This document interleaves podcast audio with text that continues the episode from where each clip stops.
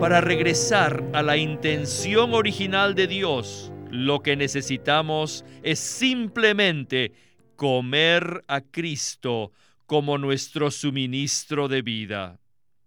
Esto implica que debemos amarlo sobre todo, sin importarnos nada. A nosotros solo nos debe interesar Cristo. Bienvenidos al estudio Vida de la Biblia con Winnesley. Esperamos que este estudio vida los introduzca en un disfrute más profundo de las Escrituras y de nuestro querido y precioso Señor Jesús.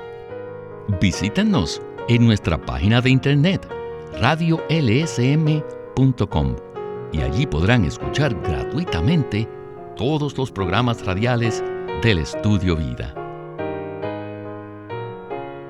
Sin duda, hay un número incontable de libros que han sido escritos acerca de la historia de la Iglesia, específicamente desde que el Señor estableció la primera iglesia en Jerusalén y los dos mil años subsiguientes.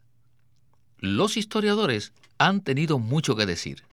Sin embargo, ¿sabía usted que en solo dos breves capítulos de Apocalipsis, la Biblia da un resumen completo de toda la iglesia? Y además, que este resumen fue escrito en forma profética antes de que esta historia ocurriera? Pues de todo esto y mucho más trata nuestro estudio vida de hoy.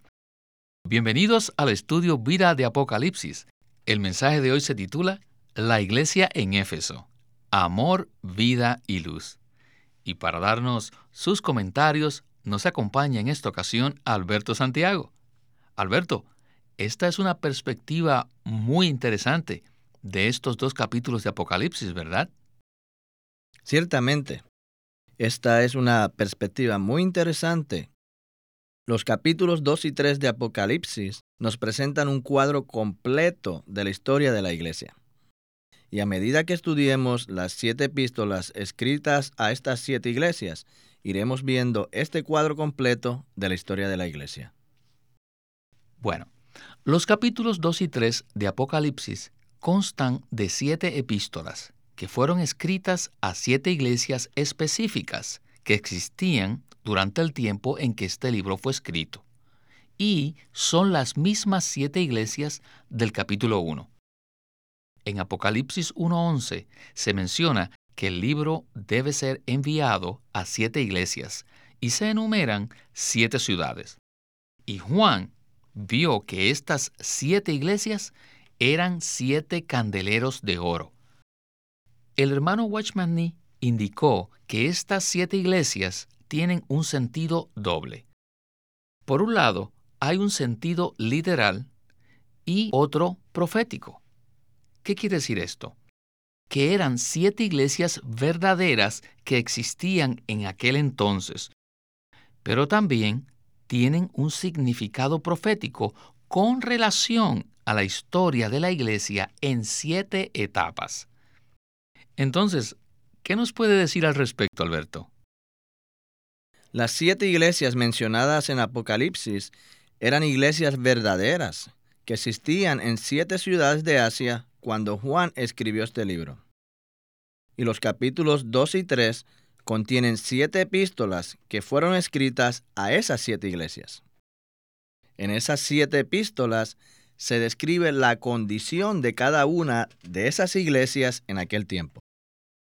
Bajo la luz del Espíritu Santo, el hermano Watchman Nee comprendió que estas siete epístolas no solo presentan una crónica de la situación que existía en aquellas iglesias, sino que también contienen un significado profético de la historia futura de la iglesia en siete etapas. Por ejemplo, como veremos en este mensaje, la iglesia en Éfeso presenta un cuadro de la situación de la iglesia primitiva la iglesia en la primera etapa a fines del primer siglo. En aquel tiempo ya los apóstoles originales habían muerto y solo Juan quedaba vivo. Luego tenemos la segunda epístola, la cual fue escrita a la iglesia en Esmirna. Prefigura a la iglesia que sufrió bajo la persecución del imperio romano después del primer siglo. Así que estos dos capítulos pintan un cuadro histórico de la iglesia que hoy miramos retrospectivamente. Pero el Señor vio lo que estaba por venir. Así que Él escribió en estas epístolas las varias etapas que la iglesia atravesaría en el transcurso de la historia. En este programa comenzaremos con la primera epístola, la cual fue escrita a la iglesia en Éfeso. Para ello vamos a leer Apocalipsis capítulo 2. El versículo 1 dice, Escribe al mensajero de la iglesia en Éfeso, el que tiene las siete estrellas en su diestra, el que anda en medio de los siete candeleros de oro, dice esto. Los versículos 4 y 5 continúan de la siguiente manera.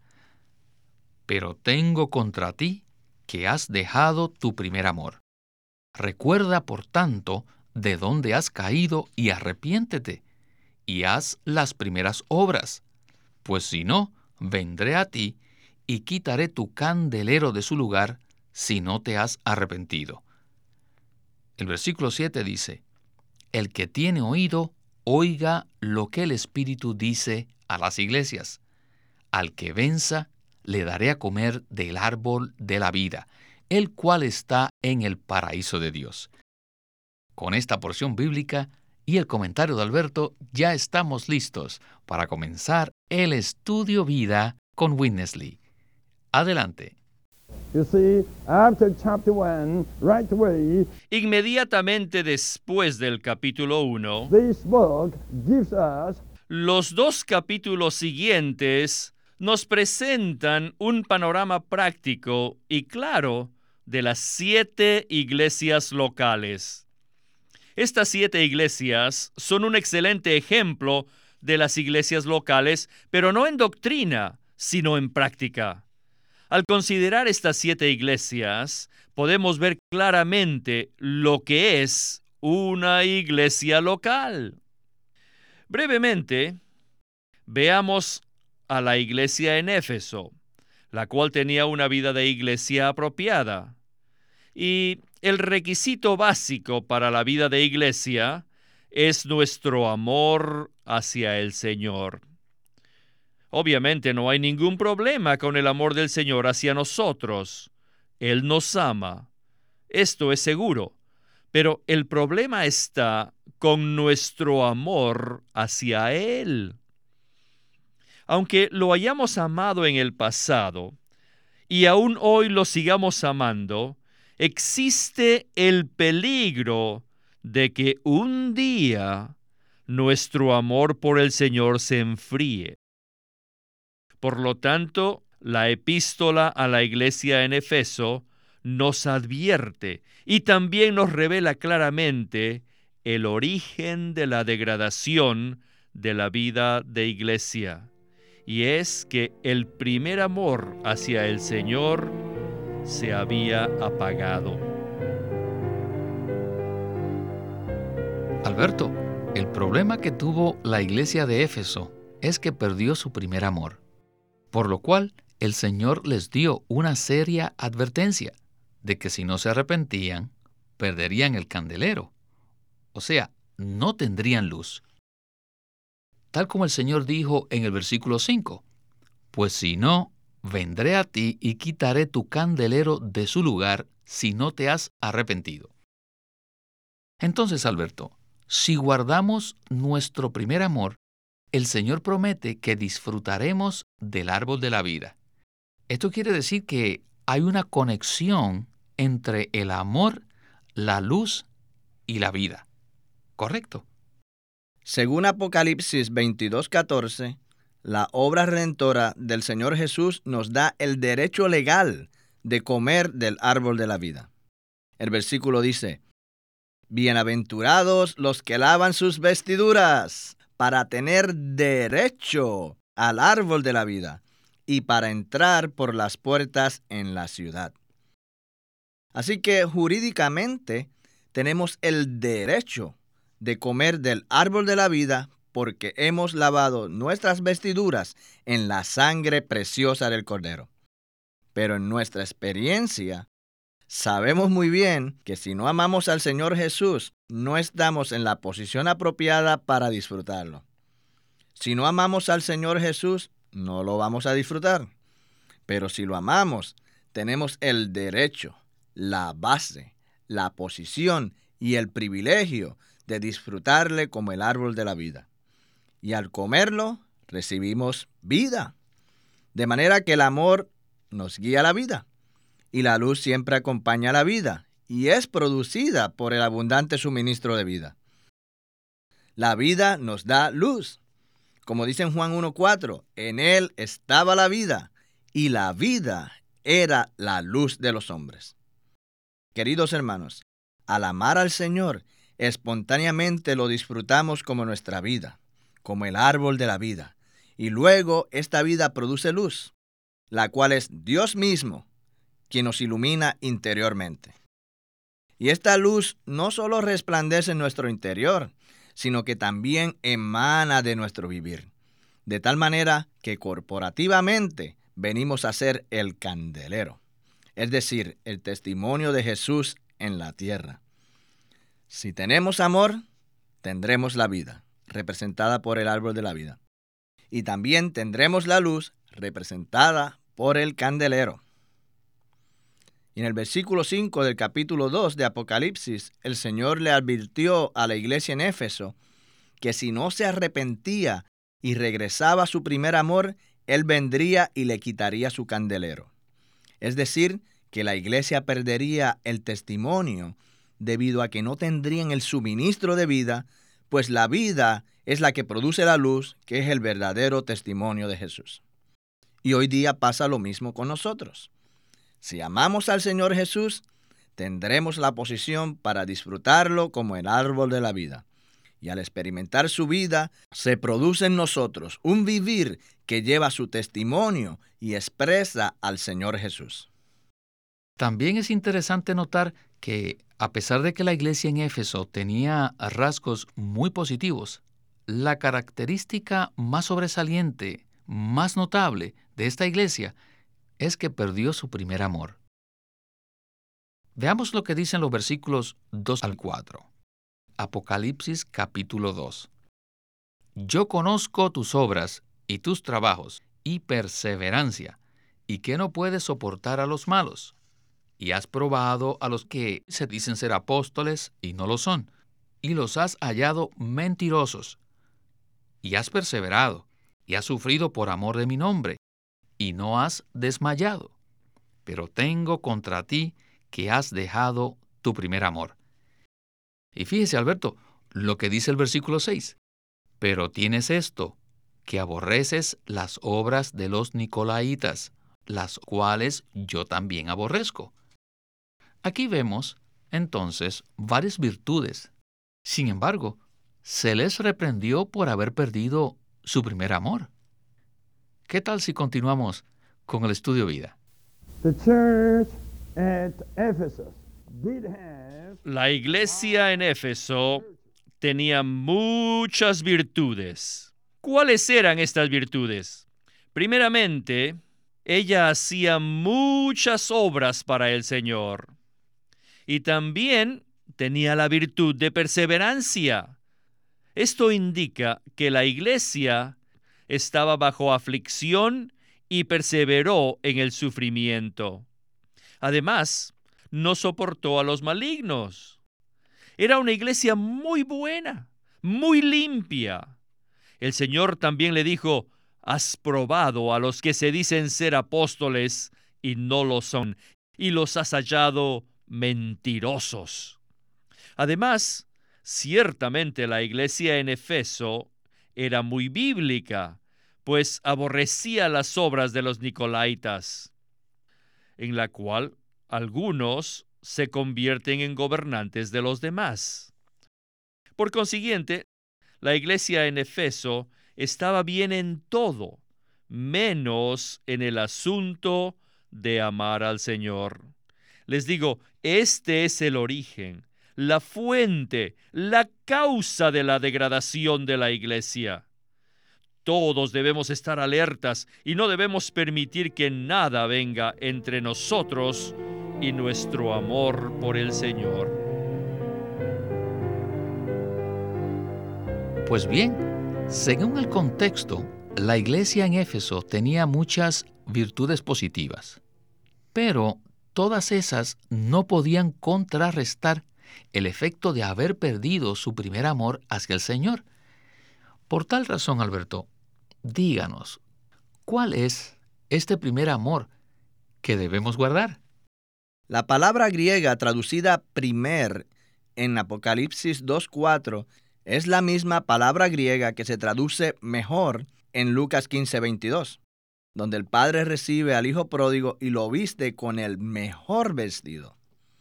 Por lo tanto, el primer amor es el mejor amor que tenemos por el Señor Jesús.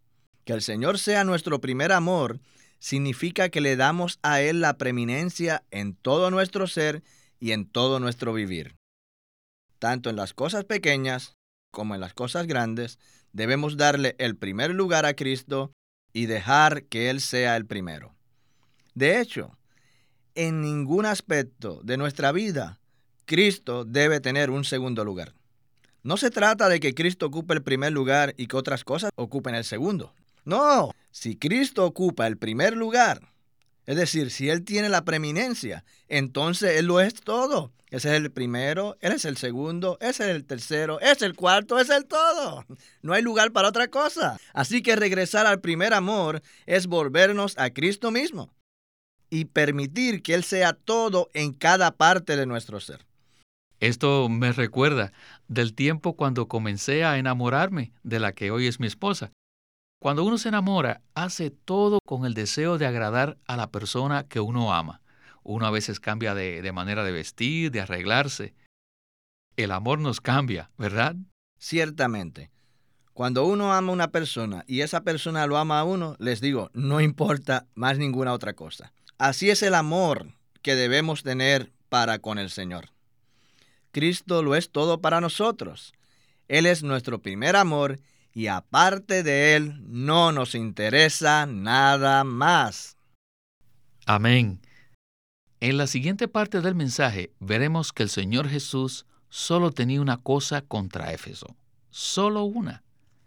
El versículo 4 dice, pero tengo contra ti que has dejado tu primer amor. Queridos oyentes, nunca debemos dejar de disfrutar al Señor Jesús como nuestro primer amor. Y el versículo 7 muestra la recompensa para el que vence. El que tiene oído, oiga lo que el Espíritu dice a las iglesias. Al que venza, le daré a comer del árbol de la vida, el cual está en el paraíso de Dios. Vayamos entonces a la próxima sección de nuestro estudio vida de hoy. La promesa dada a los vencedores en la iglesia en Efeso fue el derecho de comer del árbol de la vida. Esto nos regresa al principio, porque en el principio, ¿qué había? Estaba el árbol de la vida, no había nada más que Dios mismo como el árbol de la vida. No había obras, no había trabajo, no había perseverancia, nada de esto ni de lo otro. Solamente estaba Dios mismo como nuestro disfrute, como nuestro árbol de la vida.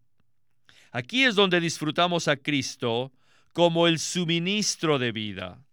Para guardar la vida de iglesia apropiada, o sea, para regresar a la intención original de Dios, lo que necesitamos es simplemente comer a Cristo como nuestro suministro de vida. Esto implica que debemos amarlo sobre todo, sin importarnos nada.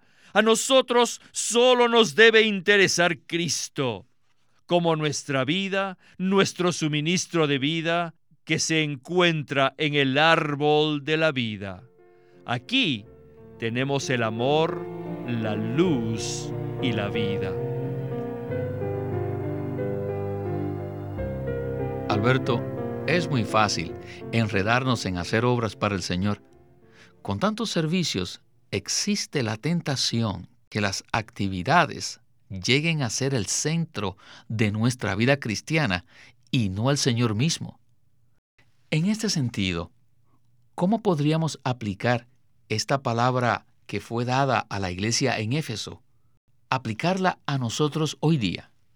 Esta epístola a la iglesia en Éfeso nos muestra que no debemos permitir que nada reemplace nuestro amor por el Señor ni nuestro tiempo personal e íntimo con Él. En cierto sentido, podríamos decir que realmente Él se ha enamorado de nosotros, pues nos ama y nos anhela y también desea que nos enamoremos de Él, que lo amemos y lo hagamos el centro de nuestro todo. Así tendremos la posición para disfrutar al Señor como el árbol de la vida, como nuestro suministro de vida.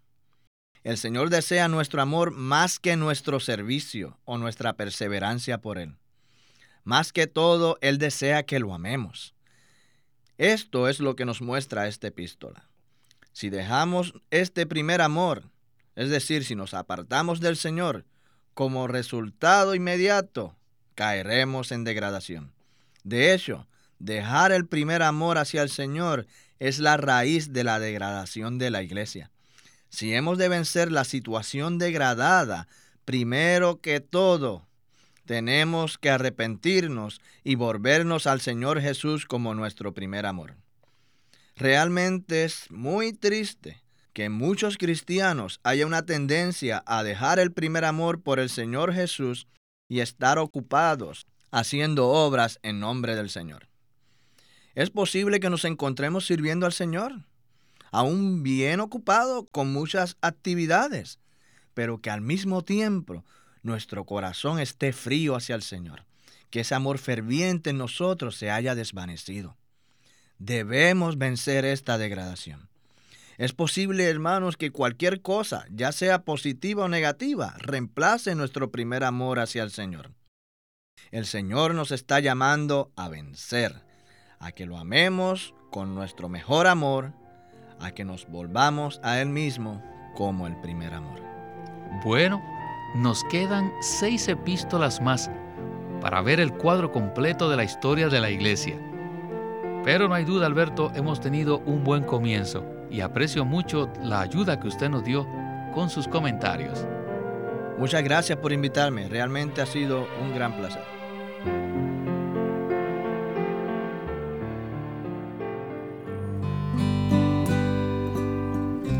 Living Stream Ministry es una casa publicadora de los libros de Watchman Nee y Witness Lee. Y queremos decirles que entre ellos hay uno titulado La Iglesia Gloriosa por Watchman Nee. Dios ve la iglesia como los creyentes redimidos desde una perspectiva celestial. Él no la ve derrotada por el poder del pecado, sino como el complemento triunfante y glorioso de Cristo, la cual expresa a aquel que todo lo llena en todo. En la Iglesia Gloriosa, Watchman Nee presenta cuatro ejemplos importantes que se aprecian en la Biblia acerca de la Iglesia. Eva en Génesis, la esposa en Efesios 5, la mujer en Apocalipsis 12 y la novia en Apocalipsis 21 y 22. En cada caso, él presenta el llamado que Dios hace a la iglesia para que cumpla su propósito eterno.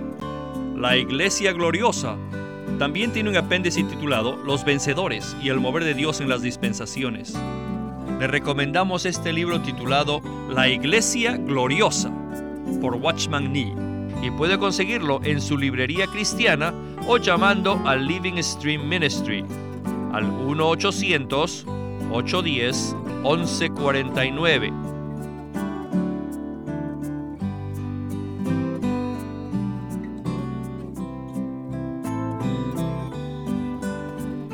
Watchman Nee llegó a ser cristiano en la China continental en 1920, a los 17 años de edad, y ese mismo año comenzó a producir sus primeros escritos.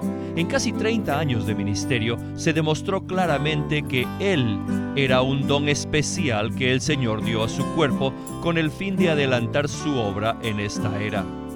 En 1952 fue encarcelado por su fe en Cristo y permaneció en la prisión hasta su muerte en 1972. Sus palabras, sus escritos, continúan siendo una rica fuente de revelación y provisión espiritual para el pueblo cristiano de todo el mundo. Witness Lee nació en 1905 y fue criado en una familia cristiana. A la edad de 19 años fue completamente capturado para Cristo, a quien se entregó incondicionalmente para predicar el Evangelio el resto de su vida. Al comienzo de su servicio al Señor, conoció a Watchman Nee, quien ya era reconocido predicador, maestro y escritor, y con él sirvió en la casa publicadora llamada Librería Evangélica de Shanghai. En 1949, Witness Lee fue enviado por el hermano Nee y sus colaboradores a que saliese del país a Taiwán para asegurarse que lo que el Señor les había dado no se perdiera y allí comenzó la obra de predicación y publicación, por lo que también experimentó la abundante bendición del Señor. En 1962, el hermano Lee recibió la carga de ir al occidente y fue y se estableció en California. Él nos ha dejado una presentación prolífica de la verdad en la Biblia y su obra principal, el estudio vida de la Biblia, tiene más de 25.000 páginas de comentarios de todos los libros de la Biblia, desde el punto de vista del disfrute de Dios que los creyentes deben tener y de la experiencia de la vida divina en Cristo por medio del Espíritu Santo. En 1965, el hermano Lee estableció el Living Stream Ministry, una corporación sin fines de lucro en Anaheim que oficialmente representa el ministerio de Watchman Lee como el de sí mismo. Este ministerio enfatiza la experiencia de Cristo como vida y la unidad práctica de los creyentes.